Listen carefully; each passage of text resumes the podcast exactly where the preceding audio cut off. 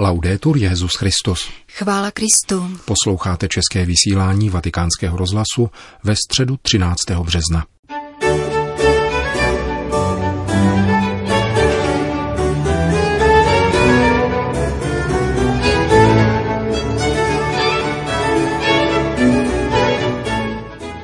Sympatii a upřímnou oddanost vyjádřili papeži jeho nejbližší spolupracovníci u příležitosti dnešního šestého výročí Františkova pontifikátu.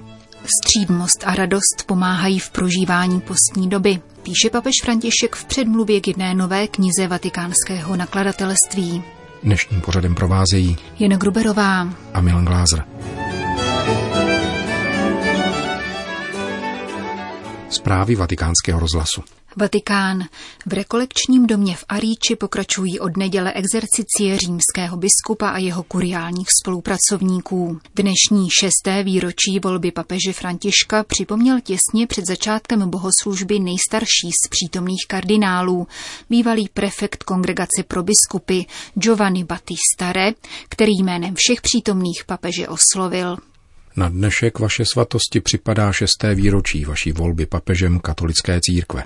Chtěl bych vám jménem všech říci, že nás těší a jsme naplněni radostí z toho, že můžeme dnes ráno společně sloužit mši, jejímž jste hlavním celebrantem.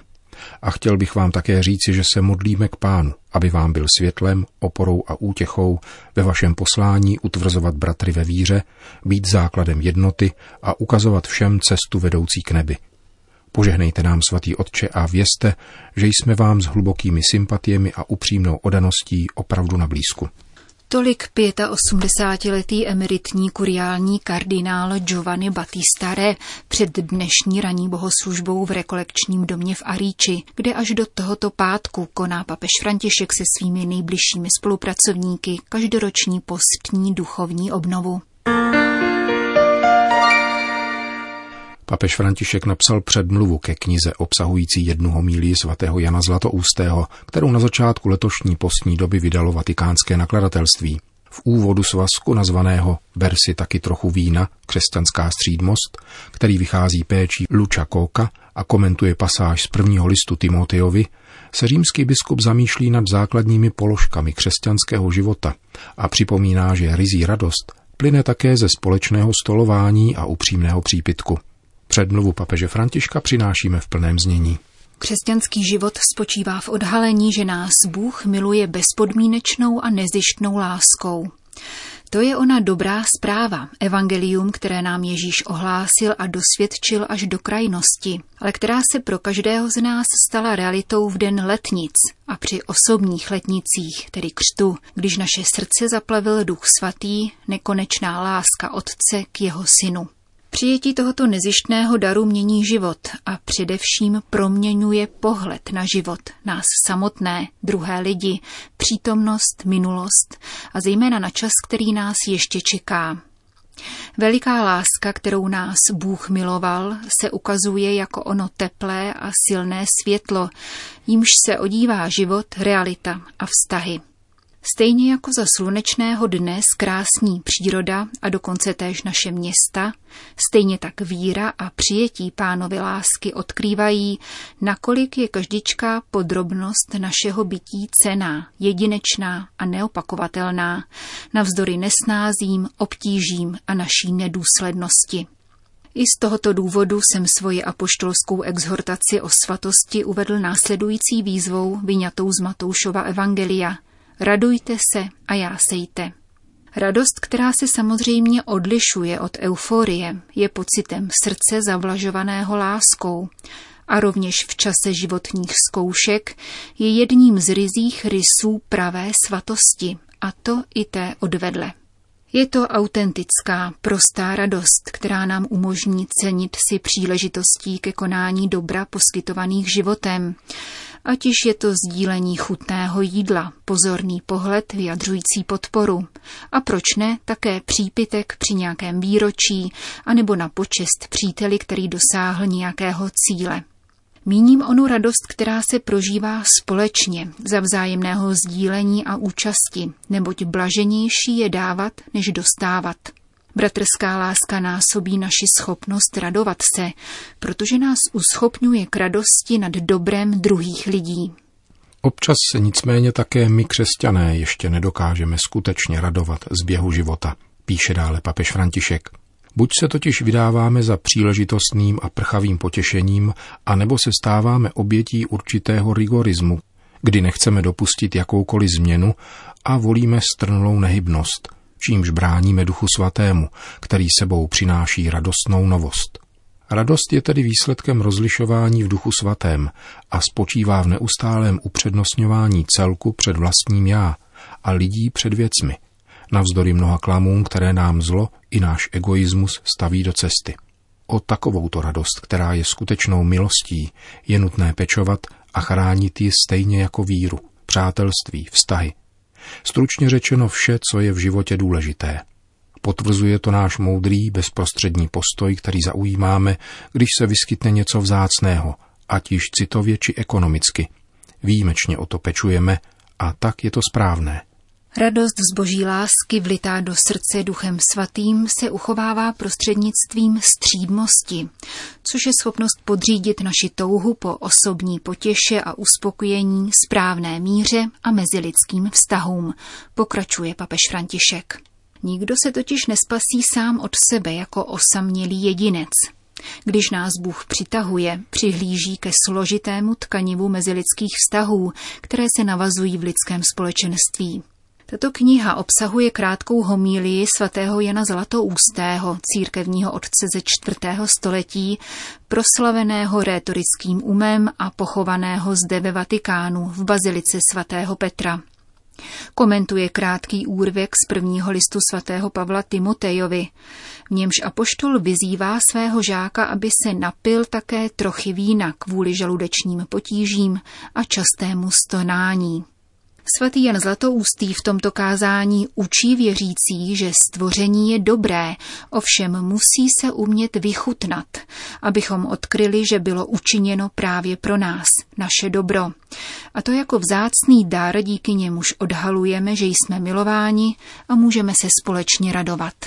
Také svatý František z Asízy, když jednou trpěl žaludečními obtížemi a bratři v klášteře neměli víno, požehnal sklenku vody, z níž se zázrakem stalo vynikající víno, kterému navrátilo sílu, píše svatý otec.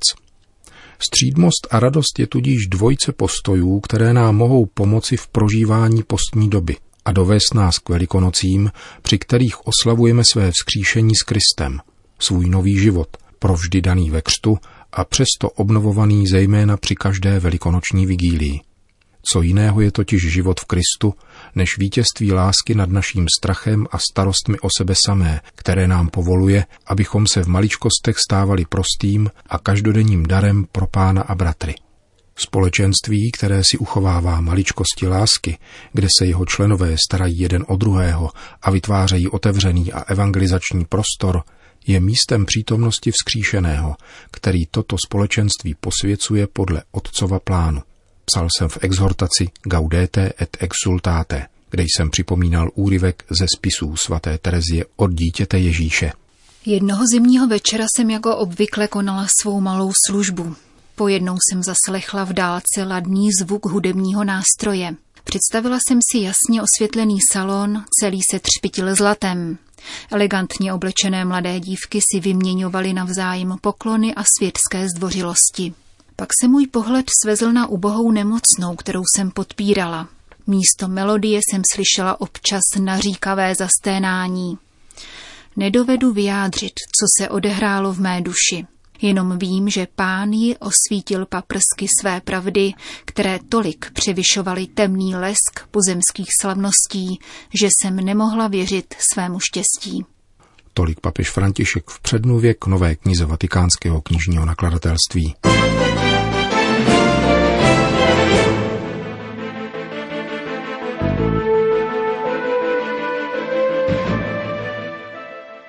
Sýrie. Unikli jsme bombardování a proto určitě přežijeme nynější nové smrtonosné rakety, hlad a hospodářské útrapy, ve kterých jsme nuceni žít. Pán je s námi, říká otec Ibrahim al-Sabák, farář katolické farnosti svatého Františka v syrském Alepu. Zatímco Sýrie vstupuje do devátého roku války, jejíž počátek se datuje 15. březnem 2011, Tento františkán z kustodie svaté země vypráví pro naše mikrofony o nové postní iniciativě. V jejímž rámci chce chudým alepským rodinám věnovat plechovku olivového oleje.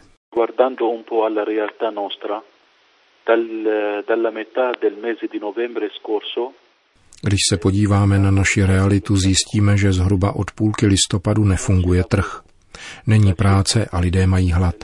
Již několik let v rámci jednoho z krizových projektů naší farnosti roznášíme potravinové balíky chudým rodinám. V loni jich měsíčně bylo 3800 a jejich obsah zásoboval stejný počet rodin po větší část měsíce základními potravinami, cukrem, rýží, těstovinami a mlékem v prášku a zároveň nabízel čokoládu, kupon na maso a kávu.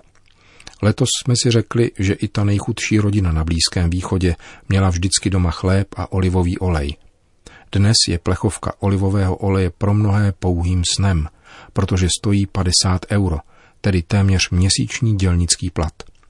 Alepo je zničené ze 70% a z ekonomického hlediska má polámaná křídla. Kdysi se tu soustředovalo 60% veškeré syrské průmyslové produkce. Dnes se tato metropole změnila v malou vesnici. Z původních 4,5 milionu obyvatel tu přežívá sotva půl druhého milionu. Dvě třetiny lidí utekly do jiných částí Sýrie, jiní odešli do zahraničí. Každodenní život je téměř nemožný. Jeden mladý otec rodiny s dvěma dětmi mi začátkem roku vyprávěl, že pracuje ve třech zaměstnáních. Přestože se namáhá ve dne i v noci, jeho výdělek nestačí na to, aby pokryl polovinu nákladů na jídlo pro takovou malou rodinu. Trvale tu skloňujeme slovo naděje a bojujeme se zoufalstvím, protože migrace se v srdcích alepských křesťanů stále objevuje jako veliké pokušení. Přenechme ale budoucnost pánu a spolu se svatým Františkem se modleme, pane, co chceš, abych učinil. A v každodennosti si vrníme rukávy, umývejme nohy nejposlednějším a nejchudším z našich lidí, abychom tak pokračovali v poslání církve a projevovali lásku Ježíše Krista. On se pak postará o naši budoucnost. Říká otec Ibrahim al-Sabák z františkánské kustodie svaté země, farář od svatého Františka v Alepu.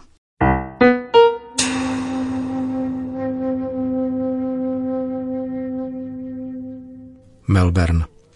77-letý australský kardinál George Pell byl dnes odsouzen na 6 let odnětí svobody za pohlavní zneužití nezletilých. O propuštění na kauci bude moci požádat po třech letech a osmi měsících. Výši trestu, který mohl dosáhnout až 50 let, značně zmírnil kardinálův pokročilý věk. V prosinci loňského roku 12-člená občanská porota při hlasování potvrdila vinu kardinála Pela ve dvou případech sexuálního zneužití nezletilých v době, kdy byl arcibiskupem v Melbourne, tedy v 90. letech minulého století. Výnos poroty byl utajován až do února. Dnešní soudní stání mělo potvrdit její rozsudek a vyměřit výši trestu. V rámci tzv. otevřené spravedlnosti či z pohledu pelových obhájců mediální kampaně bylo líčení přenášeno v přímém přenosu, přičemž kamera nezabírala obžalovaného, ale soudce Petra Kida. Ten hovořil o krutých zločinech, kterých se kardinál Pel měl dopustit na dvou chlapcích z katedrálního sboru a o nestoudném sexuálním útoku na tehdy 13-leté oběti, k němuž údajně došlo v zákristii po nedělním ši svaté. Zároveň připustil, že v některých sektorech společnosti je kardinál Pel veřejně očerňován. Řekl přitom, kardinále Pele, za branami tohoto soudu se vyskytly situace připomínající hon na čarodějnice a nebo linčování. Takovéto chování odsuzuji, dodal a vysvětlil, že rozsudek byl určen na základě posouzení, k němuž dospěla porota a nemá být trestem pro celou australskou církev. Nejste obětním kozlem katolické církve, řekl doslova australský soudce obviněnému kardinálovi.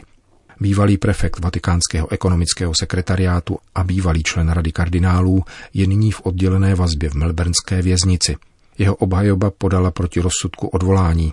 Vatikánské tiskové středisko oznámilo, že v těchto dnech Kongregace pro nauku víry zahájí v případě kardinála Pela vlastní kanonické šetření. Končíme české vysílání vatikánského rozhlasu. Chvála Kristu. Laudetur Jezus Christus.